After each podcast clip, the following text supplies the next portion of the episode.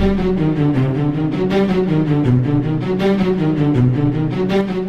got to Strawberry Lake later that summer, and you know, I started going out in the woods outside of the, the campground area and telling my parents that I was seeing monkeys in the woods.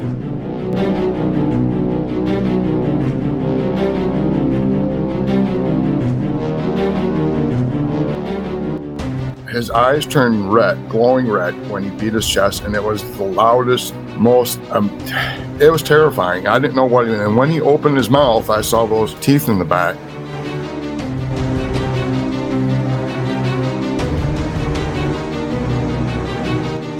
I knew right then and there that wasn't an orangutan. I turned and started to run. I might have got out in time. No sooner than that, he grabbed my ankle.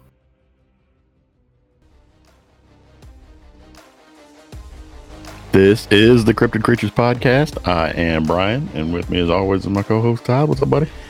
Brian, my friend, as you know, we have an awesome encounter coming on tonight. I know, I know. This is exciting. This is definitely going to be probably one of the best encounters we've ever heard, and our listeners probably mm-hmm. ever going to hear on the show. This is incredible. Yeah, it's pretty amazing. You, they are going to be blown away. I was. We heard Randy tell this story uh, before on on uh, YouTube and, and maybe a different podcast, and we got a hold of him and talked to him and talked him into coming on to be on the show. And so we know that this is going to be a longer episode, so we're going to break this up yeah. into part one and part two for the listeners. We don't want them to have to sit for two hours and try to get all this in, and we'll break it. No, no kidding, because that's a that's a long time. Yep, so. there's a lot to lot to cover with Randy, so this is gonna be great. So let's not waste yeah. any more time. Let's bring him Heck on. Yeah, man. Yep, let's get him. Randy, thanks for coming on and talking to us today. Oh, thanks for having me, guys. Yeah, it's a pleasure. We really appreciate it. We know you've had an awesome encounter, and uh, really glad to have you on and talk about it today. Well, thanks. I appreciate it. Uh, I guess it's an awesome encounter, but it has a really bad ending. So, well, this happened in Michigan, right? You grew up in Michigan. Yeah, this happened uh, in West Michigan, basically uh, central to mid uh, West Michigan. Yeah, this is where I grew up. All right. The encounters really started at Strawberry Lake at this uh, campground in uh, Evart, Michigan, near uh, Reed City, and uh, I do believe the the little juvenile Sasquatch that visited me, the, me and other kids there followed me home somehow. Well, why don't you start and take us into how it started and what happened? Yeah.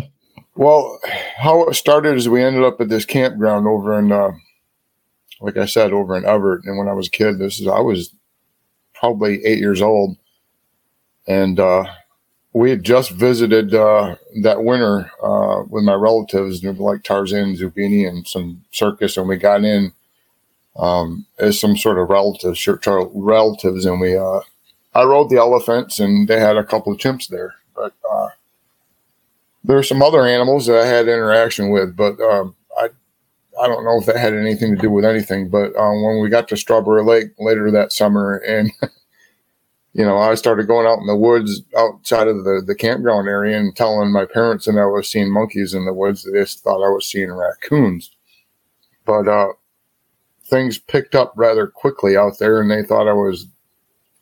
Um, uh, we went there. Let, I, let me let me. We went there twice that summer, and uh, the first visit I started seeing a you know started seeing them and I had some interaction with them and we're only there for uh, was a weekend or something. And later that uh, summer we came back in August and we stayed for uh, a week. And that's when there was a lot more interaction. And um, there was the logging incident which I'm just working on now. And uh, my parents didn't believe me after after that first encounter there at Strawberry Lake when we went home. And I told them and you know like I said they thought it was raccoons. When we went back later, um, I had made friends with some of the people that were staying there. I'll try to keep this part as short as possible. Um, but it, it, turned out this so-called chimp was playing with the other kids after I was gone from that time period from like say uh, mid-June or uh, to August when we came back. And these other kids that I had talked to over there said they were playing with it and they named it Sammy. And one of their mothers had seen it and found an article, and I've been trying to find this article too about you know this lost chimp they thought was a chimp from some circus that it went through, and I figured as an eight year old kid, well, this is the circus that I you know met these people, and I already know these chimps. No, I didn't have any fear of them. Finally, uh, you know, my mother tried to get them on video the, in that August after she had talked to uh, one of my friend's mothers and and said that she's been seeing them, and she started seeing. But the, the weird thing is, is uh, my friend's dad and my dad never ever saw them, and they thought we were playing some sort of big joke on them. Um, but for some reason, the adult males never got to see these juveniles, and we never saw the adults. We just only saw these little juveniles, and there was four of them. And they, these people actually thought, you know, these chimps were out here, and they reproduced and somehow survived out here because that's about the size they were and what they look like because they're black. We didn't go back again that year. We ended up moving in like uh, the following year out to the country to the farmhouse, and that's when things started happening. But we didn't we didn't move out there until uh, October. You know, there wasn't any activity there in the barns. Didn't go out there much over the winter, so the activity started. The you know the following summer, we had this old uh, farmhouse that had at then it had four barns on it. Uh, one was a chicken coop, one was a milking barn, one was a cooling barn, and a big A barn. There was a creek running behind the house, and another thing that kind of added to the possible um, reason why they were there was um, during that that like the early 70s to the like the mid 70s there was a pbb poisoning with the cows. That the cows were getting sick and dying and the, the state didn't figure out exactly what it was. The feed was mixed up with some fire retardant in the in in the feed. They were both marked f and all these cows were getting sick. So the state had the these farmers put these cows in an area away from the other cows. And when they died, and they would go pick them up once a week in a stake truck and go put them in a mass grave up north in Kalkaska. It just so happened that the farmer was dumping the cows behind my barn on his property. You know, uh, there was a you know cornfield on the other side of this creek that ran behind my barns.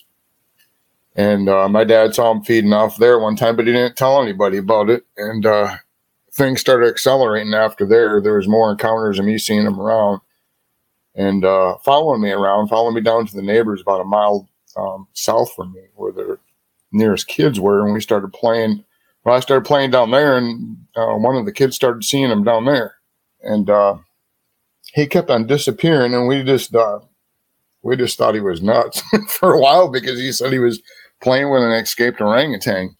I don't know why he went from um, a chimp to a orangutan. He seemed to have a little bit, little, little bit more of a um, reddish brown tint to him. I don't know if we're just seeing him in the sunlight or if they change color when they get older. I just can't imagine me having two juvenile Sasquatch friends. I figured somehow he found me, and uh, he was hanging around, and he would follow me down to the neighbors and uh, doing just like he did at Strawberry Lake and playing with the other kids that just led up to a whole bunch of problems eventually. There was a certain point uh, where uh, us kids were playing down there, and the one kid was going off by himself in this cornfield. And, you know, like I said, we didn't think he was actually seeing anything. We thought he had a, you know, imaginary friend. So the rest of us kids, there was, uh, there was three of us. There was four, including Tim, and the other two older kids took off by themselves. They did their own thing. We we're playing around one day and Tim, the kid that was watching the cornfield for this uh, orangutan, wasn't hanging around as much. The other the other three of us were playing around down by the creek, and we end up trashing uh, a bunch of grass down there, making it a mud muddy mess down there when we were wrestling around. And their dad came home and yelled at us for it, and so I didn't come down there for quite a few days. And it was getting uh, towards the end of August, and uh, this was uh, this was also after the other encounters that I just skipped over. Um, there was an encounter before this started happening down uh, at the neighbor's house where uh, one of my friends that I'd met just as I'd move out there during the summer, we rode up to the um, the woods and there was that encounter where we met these other kids out there, and one of the one of the boys was taken that night. happened to be named his name was Mike, and uh, I think that's how the juvenile Sasquatch got his name. Oh, there's so much to this. I'm sorry I skipped around this so much, but um, this is when all the weird stuff really started happening. I guess it, it was before the you know the, the stuff at the house with the kid watching the cornfield. This was before that, and we'd went up there and camped overnight. And I don't know why nine and ten year olds would be allowed to do this, but back then I guess things were different And uh, when we went back to get our gear after we met these kids in the woods, and they were already setting up camp, we couldn't find them when we got back because we took so long. It was getting it was getting dark, and we set up camp nearby. And then when it got dark, and not too late after it got dark, it must have been about eleven o'clock or so because I remember after we got scared, uh, we got back before you know my parents even went to bed. They were watching the eleven o'clock or news or the Tonight Show or something. It was about that time. But what happened was um, they started screaming. The other boy started calling for the the boy Mike that was taken, and we thought he was calling us and messing with us. But um, we heard a bunch of other noises, and we got pretty scared. We left all our gear there, and uh, we left and came back and get it in the morning. When we came back and get it in the morning, there was a search team out there. The news, uh, a local news crew, Channel 13 uh, News, was out there interviewing this other kid, Russ older boy that didn't get taken, and he was telling the news that some Harry Baum had taken Mike, and uh, they had uh, people on horseback. They had all sorts of people walking the woods with uh, uh loudspeakers and and uh, dogs out there and everything. They did find the boy Mike uh, later that day with no clothes on, and he was pretty shaken up. He couldn't even talk for the rest of the day, but he was okay.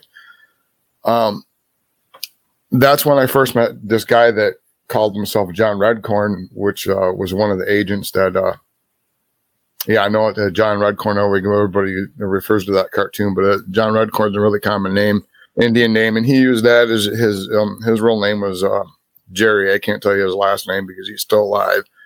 He was a wind talker uh, for the Korean War and the Vietnam War, and then he got into this know, I find this out later. But uh, anyway, he comes he comes out to see us, and we wanted to get our gear while this um this was going on, where they're searching for this kid, and he told us we couldn't go in there; that he was going to bring us our gear, you know, to our house, and he didn't. And uh, that wasn't the last time we were going to see him, obviously, because um, you know, they got involved in that search. The government was already, you know, wise to something going on.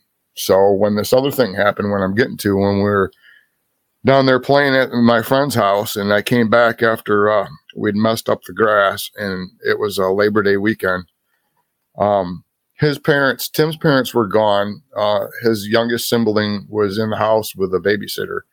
The rest of his family gone shop, school shopping, and Tim wanted to stay home. This boy was like uh, um, eight or nine at the time, and I was ten and he wanted to stay and see if he could get his friend come out of the cornfield. I went down there and the babysitter told me that's where he was, and that's where I went over to, which was uh, not very far from the house at all, maybe about 30, 40 feet from the house. There was a little tree line, and then on the other side of that was the cornfield. And that cornfield went almost all the way up to my house, and the creek went all the way from my house to my neighbor's house. And uh, I get up there, and Tim's sitting up there on a, one of those rubber kickball things, and he's in in his underwear, and all surrounded around him are all his Tonka toys and his sister's Barbie dolls, and you know whatnot. And he's like, "Oh, I've been trying to get him to come out of this freaking corner. He was just out here, and you scared him. He was just here." And I'm like, "Yeah, sure, whatever." You know, at this point, I had only seen you know this juvenile Sasquatch, you know, like in glances and stuff like that. And every time I saw him before that, he was turning around and running away, and I I thought it was a dog because they he was running on all fours. He was pretty small. He just looked like a giant dog. But uh, well, Tim was playing in this cornfield, and uh, he said it was um, it was just there. So I sat around and waited for a couple minutes, and he started calling him out, coaxing him to come out of the cornfield. He pops his head out of the cornfield. I couldn't believe it. He comes out. He sits down. He doesn't. He just he kind of comes on on all fours and he sits down on his butt, the Sasquatch, and he uh has his arms around his knees, you know, like all rolled up, and he just sits there and watches us. And Tim tries to get him to play with a couple Tonka trucks, and he pushes him away, and he pushes that red kickball towards him, and he backhands it. The little Sasquatch does when it rolls towards him, and he hits it so hard it goes into the trees. It pops that freaking that kickball. And Tim thought that was pretty funny. I'm going like, wow, you know, that's a lot of power. I'm thinking, and uh, well, Tim tries to coax him out to come a little bit further out because he's squatting right next to the cornfield. He gets him to come out. If I remember right, he starts pulling on Tim's arm almost right away and trying to pull him into the cornfield. And I'm going like, God, I don't know, this is kind of weird. And I tried to get break the grip of uh, you know, the the grip that he had on Tim, and I really couldn't. But um, the Sasquatch just kind of like stopped and looked at me, and then releases him and gives me a hug, or at least I thought it was a hug. But like Tim thought he was, you know, like humping me or something. he was laughing at me and everything. He almost knocked me out. He uh, like squeezed me so hard. Literally, right after that, something made him go back into the cornfield. He takes back off from the cornfield, and I, I tell Tim, I'm like, uh, we got to tell you know some adult about this. And my dad's home, and it was Labor Day weekend, and he's just got a babysitter there. So we went back in and told the babysitter we're going to go up and see my dad about it. And we walked up there as we're walking the distance between our two houses is probably about a mile, mile and a half.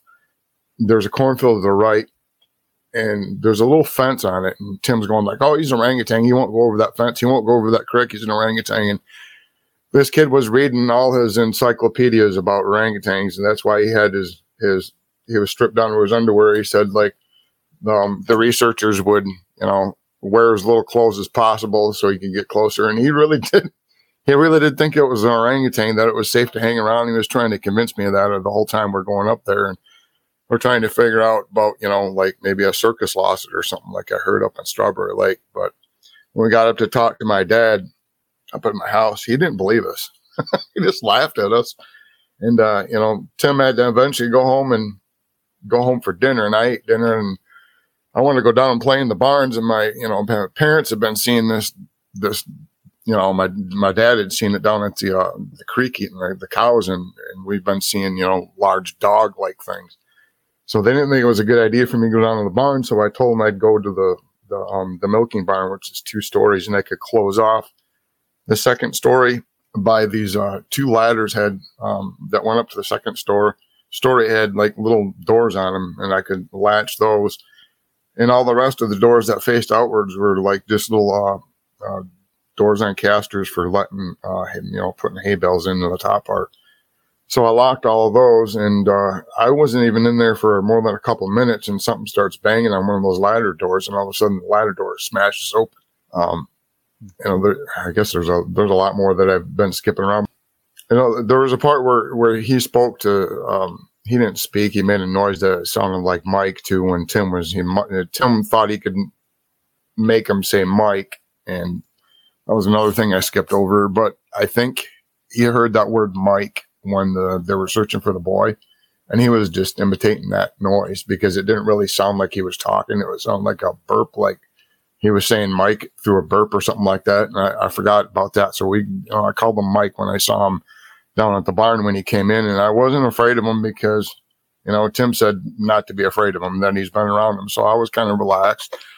And I remember the other chimp experience. So I was just kind of, you know, not in any kind of fear, you know, at all. And he went and plopped over on the far side of the barn. There was two bales of hay, and we had uh, us kids had made these ropes hanging down with loops on them on each side of uh, piles of hay.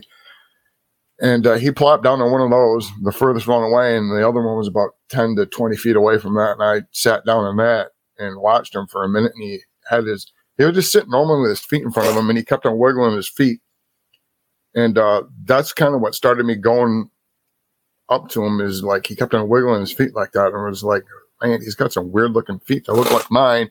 I took my shoes off and put my feet up against his feet, honest to God. And uh, he pushed me when I did that with his feet, and yeah, I rolled backwards. He pushed me so hard into that. I was pretty close to that pile of hay, and that rope was there. Before that happened, I, I started uh, making noises before I approached him. So I made a bunch of noises before I approached him baby cries, um, dogs, cats. And he would repeat that. And then he finally said that Mike thing. But like uh, when I did this one noise, he looked like he was melting when he when he answered me. So he was doing whatever I did. Like if I did a cat, he would do all the noises a cat would do. If he did a dog, he would go bark, bark, wolf, wolf, wolf, and growl and all that stuff. And I would just do one noise and he would answer with everything else. And then, uh, so it became a like, um, I don't know, he was trying to top me in everything I did. So when he pushed me away from him, I rolled into that, that hay. I was going like, well, let's see if what he can do if I go on this rope. So I put my foot in the rope and I swung around that pile of hay really fast like that and jumped in the pile of hay after I did that. You know, kind of did a flip and landed in the, the pile of hay. And surprisingly, he grabs the rope on his side and where he had his pile of hay and his rope with a loop on the bottom of it, and he goes upside down. He pulls on the rope, his body goes completely upside down, and his feet grasp the the um you know the four by fours, or the two by fours of the rafters up there. And I'm like, oh my god, this old orangutan's orangutan's gonna kill himself. And he like hung there for like it must have been about 15 seconds. But what he did was he pushed off with his feet on that rope and held that rope and did the same thing I did. Only he did like an extra spin and it was like way faster and he flipped down and landed on his ass in the middle of the pile just like I did. And then I did a Gilligan. it's about all I can call it. Is I I thought it would be cool if I beat my chest, and uh, that's when everything went bad. That was well for me. I mean, I beat my chest when I did that. Well, he did it. He did it. He had to top me, so he his eyes turned red, glowing red when he beat his chest, and it was the loudest, most um it was terrifying. I didn't know what. And when he opened his mouth, I saw those those teeth in the back, and uh, I knew right then and there that wasn't an orangutan. I turned and started to run, and uh, I tried to get to the uh, the closest door, the hay bale door, and unlatch it. I started unlatching. I mean, I might have got out in time if I didn't have to unlatch it. And I popped that open, and no sooner than that, he grabs my my ankle. He's coming after me, and he gets on top of me and when he's on top of me, he's pinning me down, and then the door is right next to my my left of my head, and uh, it starts banging. And I'm going like, "Well, my dad's finally here." I'm thinking in the back of my head, and no, the door shattered this hay bale door, and in comes mom, sits down right next to me, and uh, at this time I'm pinned down. He's got his like his feet holding my legs and his arm holding my arms down, but he's face to face with me doing this noise like like that or something. That's all I can hear. I can't move. I can't scream. I can't do anything. I just like I'm sitting there for the whole time. And by this time, I'm already, you know, shirtless and without my shoes. They freaking reached down and ripped my pants off. And when they did that, I had my belt on and they busted the belt and pulled, when they pulled my pants down, they left a scar from my belly button all the way down to my um, left of my crotch just it didn't tear it open real bad. It just kind of like lanced the skin all the way down in like four claw marks. It was pretty. I still have it. um, and about that time, uh, she looked out out the out that um that hay bale door and saw my dad coming because uh, apparently they saw the two adults coming up behind the barn and he grabbed his the only gun that he had was like a, old Browning 16 gauge with birdshot in it and stuff because he'd he quit hunting with a gun and he had a he had a he had a bow now and he didn't have many bullets either. So he he came down there not knowing what to expect, thinking it might be a bear. Well, he when he came around the corner of that barn, she saw him and she grabs Mike, the juvenile Sasquatch, and immediately jumps out the out the um hay bale door, which is only about like seven eight feet down to the ground. The um the first floor was relatively low um, in the milking barn for some reason, and maybe they tried to keep heat in there or something. When she jumped out, Mike immediately reached for me and grabbed my wrist, which pulled me out the door. And I didn't have any clothes on this time. my pants were shredded, and I got I get pulled halfway out the door, and then he loses his grip, so I'm falling to the ground, which is is bad. But like I fell completely flat, about seven feet, into a bunch of grass down there and it knocked the wind out of me really bad. Plus I didn't I didn't get a chance to scream when I was up there because of whatever they were doing with the infrasound. I couldn't make any noise. It all happened so fast when I when I finally gained my breath, my dad pulls me up and he's standing there and like I'm naked and he's not not even looking at me. He's just his jaws dropped down. He's got his gun, but he's not shooting anything. You know, these two big adults are over just behind the barn yelling and screaming and ah, uh, the juvenile Mike, um, the female has has him still, but when I get up, I scream finally, and for some reason, the juvenile Mike thinks I'm hurt or something like that, or you know. Then I thought, you know, then I thought, but now when I look back, you know, then I thought he was coming back to attack me, but he runs back. and on all fours he breaks breaks free of mom because he was a little bit too big to be carried around and uh when he when he stands up in front of us like um think about five six feet in front of us he stands up and he looks at my dad and he looks at me and I'm like freaking out now I'm screaming and I don't know what's going on and my dad I'm sure wasn't very calm either but he takes a couple shots after the uh uh, Mike tries to grab my arm and pull me and go with him. He just shoots in the air um, which was a good thing to do because the, the gunman really wouldn't have done anything but piss him off. But when he shot the gun, the adults ran, and Mike ran a little bit, the juvenile Sasquatch, but he only went a little ways and he started coming back. The adults were long gone; they were down by the creek.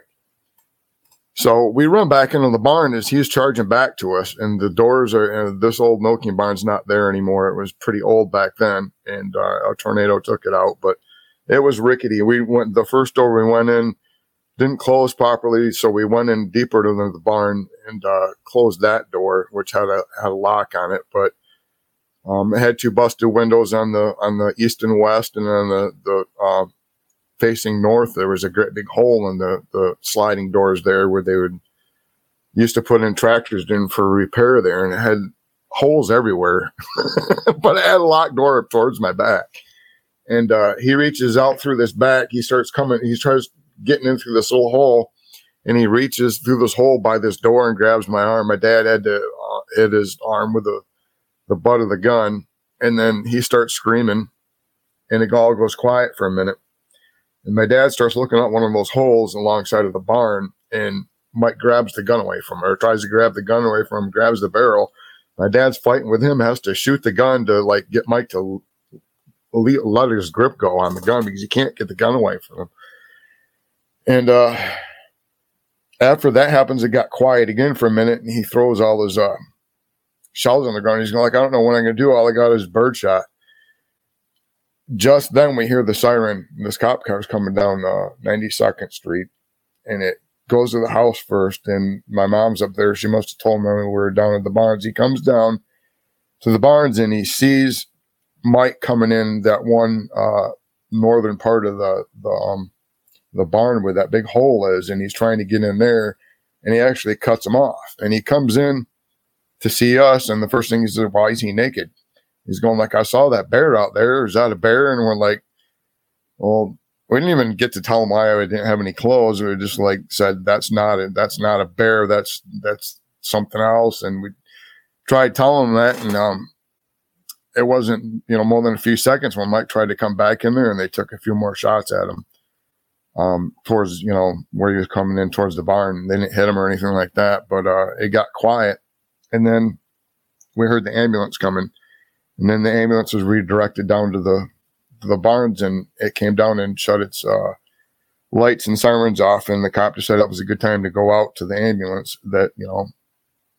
Um, so I was in between my dad and the cop, and we went out there and uh, we got up to the back of the ambulance, opened up the door, and my dad and the cop are standing with their guns at the, the front of the ambulance as I'm getting in the back, and Mike comes back out again. And uh, he just stands there, and uh, they shoot a couple more times in the air, and it just doesn't drive him very far. He goes around by this little cooling barn and starts peeking around the side. For some reason, the cop decided to turn on all the sirens of uh, both ambulance and a cop car to scare him away. And that worked. He, he drove him off and went, and went up to the house. And they were checking out, the ambulance drivers were checking out my, my, um, my cuts that I had. They got a call after we heard some gunshots from the neighbors down where the, the kid Tim, the cornfield lived down there. And uh, they took off the cop and uh, by this time um, uh, conservation officer was there, and they both took off down to the neighbors. Um, after the ambulance workers got me patched up, I had to go in to get stitches, but it wasn't it wasn't like I was bleeding all over the place. It wasn't anything really serious. I just had to get a couple stitches. Um, as we are leaving the driveway, the the state cop pulled up the and told us that the locals got it and he's going home. That he was on his way home then we go down and talk to our, our neighbors down there and, and, you know, check on them before we go to the hospital. And that's what we did. Went down there and, uh, I got to see the, you know, um, oh, there's so much more to this that could go on for hours. There's even a, a nanny cam that picked up the footage of him shooting Mike when he came in the house. That obviously the government took. The the nanny cam was there, and a lot of people go like, they didn't have nanny cams back then. Well, he made one out of a, a beta camera and uh, VCR and uh, a teddy bear, and it was. I'm surprised it, it, he he did it because the babysitter was stealing money from him, and uh, it picked up everything else and some other babysitter stuff too. But that's another long story. But um, I went down there and um, the the the family was leaving, packing up and getting out of there. The children and the mother. The cops were there. The government was not there yet, and Tim was out crying by the cornfield because they had shot his friend. He was bawling and cussing at his dad for shooting him. He said, "Well, you didn't have to shoot me. You wouldn't hurt anybody." Blah blah blah. And he, or I don't think he really would have, or you know, on purpose. They left. Their dad, Tim's dad, Tom, stayed there overnight and the government showed up really late and they tried looking for the body because when he shot him inside the house, he had made it back out and left a huge blood trail. They didn't find a body. They were going to bring dogs in the morning, some, uh, some tracking dogs in the morning and look for it. So I left and went to the hospital.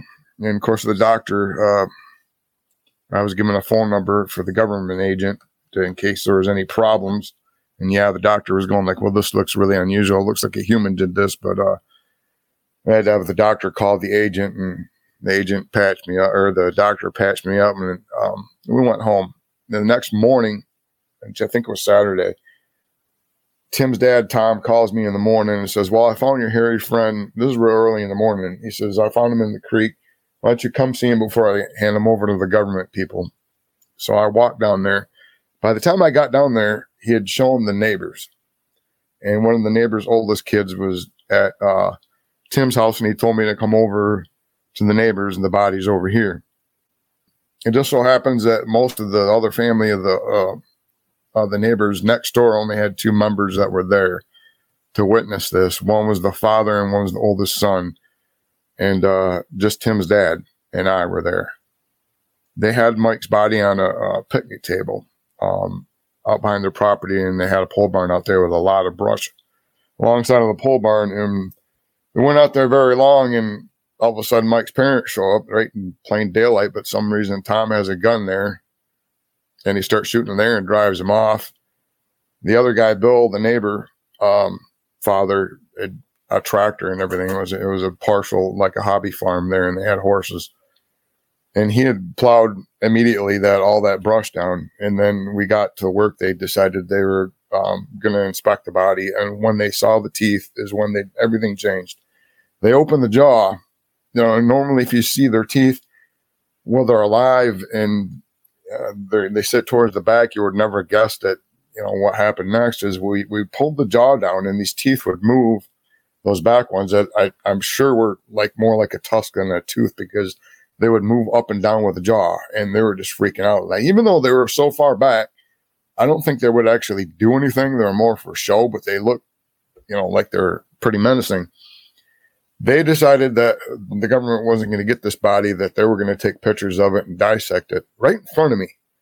Just so happened the, the um, neighbors there had, were photographers and they had their own uh, dark room to do all this uh, camera work so they do all this. Um, they cut him open, and I threw up almost immediately because it was just it was horrible. All his guts came out and everything. There was a lot of water inside of him, and um, they made me come back and look, and that's when I saw the you know they they looked really closely at the heart, and it had a second chamber behind it. I mean, they were really confused. The two adults at first, but they thought there was two hearts, but it was one heart with a, a, a secondary chamber, and and uh, the guy Tom his shot with a 30-30 that he took inside the house, which is insane. It actually almost hit a gas pipe too. We found out that out later. It was like an inch away from a gas pipe in his house. I missed the part. How did uh, Mike get shot and killed? Yeah, I guess I did skip over that. Mike got shot and killed because he he went down to Tim's house, the kid's house, after you know all that incident with the with the the sirens and and stuff at my barn, and he started banging on the windows and the and the doors of the the house and the roof and and stuff like that. And the adults were trying to um, pull them away from the house. The adult Sasquatch. and just yelling and screaming. And these the Tim's parents had just gotten home and let the babysitter go, and this all started to happen. It was it was still before dusk even. The juvenile Sasquatch Mike broke in through the bathroom window, which had a pump outside the, the bathroom window that, that had like a little a little shack or a little shed that with the pump sat in. And if you stood up on that, you get closer to the window. When he broke into that window, went through the bathroom, and came in the living room they're all huddled there, freaking out with a gun, and grabbed, tried to grab Tim and drag him out of there. That's when he when he shot him. And uh, but he made it back out through the the window, and left a huge blood trail. But th- that's how that ended up. Well, uh, back to the the dead body thing. Uh, they went through all that and taking pictures of it and everything, and uh, um, you know the teeth, uh, the gums the gums and inside of the mouth were much like a. Um, I don't know if you ever seen a dog that has like different colors of pink and black in the mouth. Yeah. And the, it's exactly what the, and it had a black tongue. Um, the eyes were like a, like a, um, a golden brown in the iris, but uh, we did find something really weird. Ed, uh, one guy said it was blood because his heart had like failed and pumped all the blood into his eyes even, but it looked like I don't know, he had some red stuff in his eyes. I don't, I don't quite understand how that worked. Other than that, the, the lungs and uh, were remarkably huge. I don't remember a whole lot about the, you know, the insides of the Sasquatch because I was only 10 years old and I didn't like watching that kind of stuff. You know, I, I had a dad that hunted and skinned rabbits in front of me all the time. It's just something unnatural about it. I left. They told me to go distract the, um, at that time, the, uh, the, the government was getting there and they're next door, but this house had sit it up, was sitting up on a hill and the, the house that they're at was sitting down on a lower part. And you could see down there that they're pulling in with the dogs. And uh, they told me to go down there and distract them while they hid the body. They cut the hand off and put it in the barn and they, they put the, uh, the body in a hole they had already dug for two of the horses that died from the PBB poisoning. You're allowed to bury them in a, a shallow grave to keep the bugs off of them, and they already had that dug, so they put the body in there, put the horses on top, put some dirt on top of it, flipped over a freaking uh, the picnic table. That's all they did. I mean, it was like not even really hiding. And I went down there and I distracted uh, Mr. Redcorn when he got down there, Jerry. And uh, he took me up to the house later. Um, now, what happened after that is they went looking for the body and they didn't find it and whatnot and uh, school came up, and then it was after Labor Day, so it was probably like a, a Tuesday. Well, this one idiot kid, the oldest one, was in junior high. After they developed the pictures, he took him to school. That's what got us busted. Uh, he was in junior high, and I was in elementary elementary school, and I get called to the principal's office in the middle of the day, and they sit me down next to him, and he says, "You know, you say anything, I'll kick your ass." And I wasn't going to say anything anyway but you know, they, they had the pictures and they took a picture of me, you know, next to the body with um, Tom and Bill, the other two guys, and the kid took the picture. So they knew that I was involved. They really thought that I, you know, had something to do with hiding the body, but they didn't say anything more to me there at school. I went through the whole day. After they questioned me and uh, I rolled the bus home. When I got towards where we lived, our bus went by their houses first before it got to mine, and their houses both had three carpet cleaning vans in each house. And I thought that was kind of strange. And I really thought it was strange when I got up to my house and there were the same carpet cleaning vans there. And my dad's was home from work. Hmm. And I was getting really suspicious. Even at 10 years old, I was going, this isn't right. And I get off the school bus. I start walking up towards the house and the shades closed. I'm going like, okay, that would never happen. And, uh, I get a little bit closer and I could see a lot of people inside the house. And I, I just started running. I knew something was really, really wrong. I just started running down towards the creek. I didn't make it very far. A bunch of nat, uh, National Guard came out of my house. The vans were full of National Guard. And uh, they grabbed me and pulled me inside of the house and started questioning me. And I wouldn't tell them anything. This went on for quite a while. And, and uh, uh, Jerry, uh, Mr. John Redcorn, uh, decided that he wasn't going to put up with it anymore. And he said, I'll be right back. He goes out to his car, comes back with his briefcase, opens it up, and it's all full of uh, sodium pentothal. and needles and all that stuff, you know, and all the bottles sitting there. And three of the National Guard guys uh, eventually protest protested after they freaking took my dad's duct tape, duct taped me down to a chair, and he was about ready to give me that stuff. And they drew their guns on him, honest to God. But it was only three of them.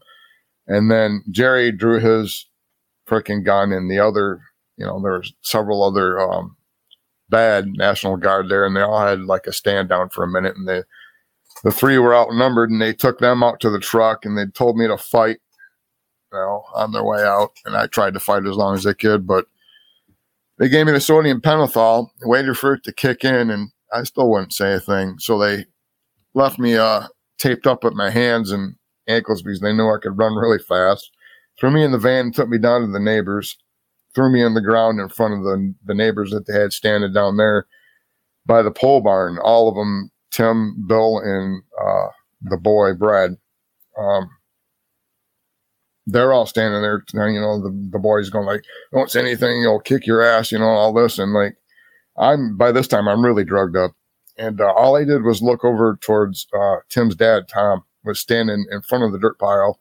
And there was a couple National Guard next to him and they all had M16s with them, and uh, all in full uniform and everything, plus the the regular agents. And by the way, all the agents were all Native American. Um, I just looked that way, and they looked over there, and like, "There it is over there. I see fresh dirt." They finally noticed the fresh dirt underneath the picnic table. I don't know, but uh, that's the way it happened, and they found them, and they found the hand, and and they blamed me for it, and I got my ass kicked by those kids every day for weeks. But that's pretty much the whole story. Except for later, they found out, you know, the Native Americans found out that it didn't have anything to do with, you know, hiding the body. They did uh, right after that. They took me, you know, that was later that, that day. They took me in to get hypnotized. To forget it, I was the first one to go in. They took me back up to my house and waited for another car to come get them because they just had the cleaning vans there. And then they took me into Grand Rapids and and uh, had me hypnotized and even the hypnosis guy, once he found out what it was, you know, the hypnotherapist found out what it was about, started a protest. And, and this would happen a lot with this, this, uh, John Redcorn guy, and he would just pull rank, and these people would get so scared they'd do anything he'd say. Same thing when he got involved with the schools, and uh, yeah, it was, it was awful. They uh, there's a lot more to the story of what they found at the neighbor's house and why this is still hidden. Um, but what they did, they, they changed their mind about me and they came back um, a while later and they started, and even though I didn't remember who they were, which is really odd too, but they brought back supposedly Mike's ashes. Um, and I can't even put it in the time frame of, you know, where it was, or I mean, uh, far as how many weeks or months it was after he had died. They took me to where they thought, you know, he lived and spread his ashes and did it like a Native American ceremony with freaking all the headdresses on and everything. They really take uh, uh, Sasquatch really seriously and uh, they really are protective of them. Wow. okay, what, what I meant. Yeah.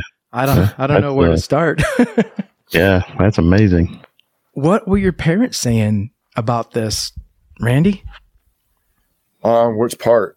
What about the? My dad tried to resist. That they were at gunpoint when the when uh, the National Guard came in, and they took them to each each to different rooms, and uh, they eventually took my mother. They took uh, after after a while. They took my mother. They took uh, all the other kids and their mothers. They left the, the fathers alone because they're breadwinners.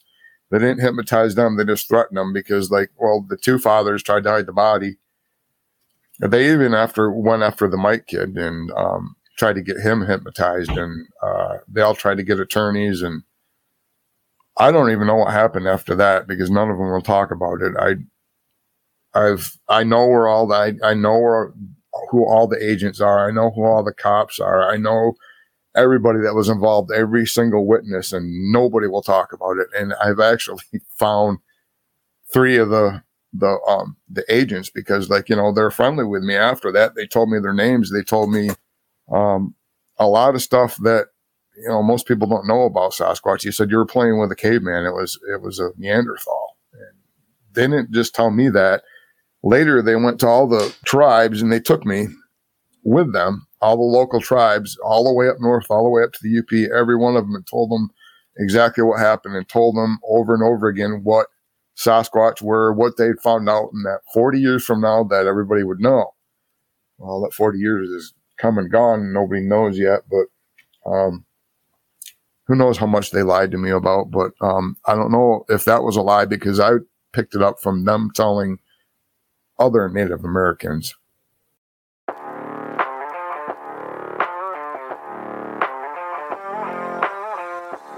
You're listening to the Cryptid Creatures Podcast with Todd and Brian. If you've had an encounter and want to be on the show, email us at info at cryptidcreatures.co or visit our website at www.cryptidcreatures.net.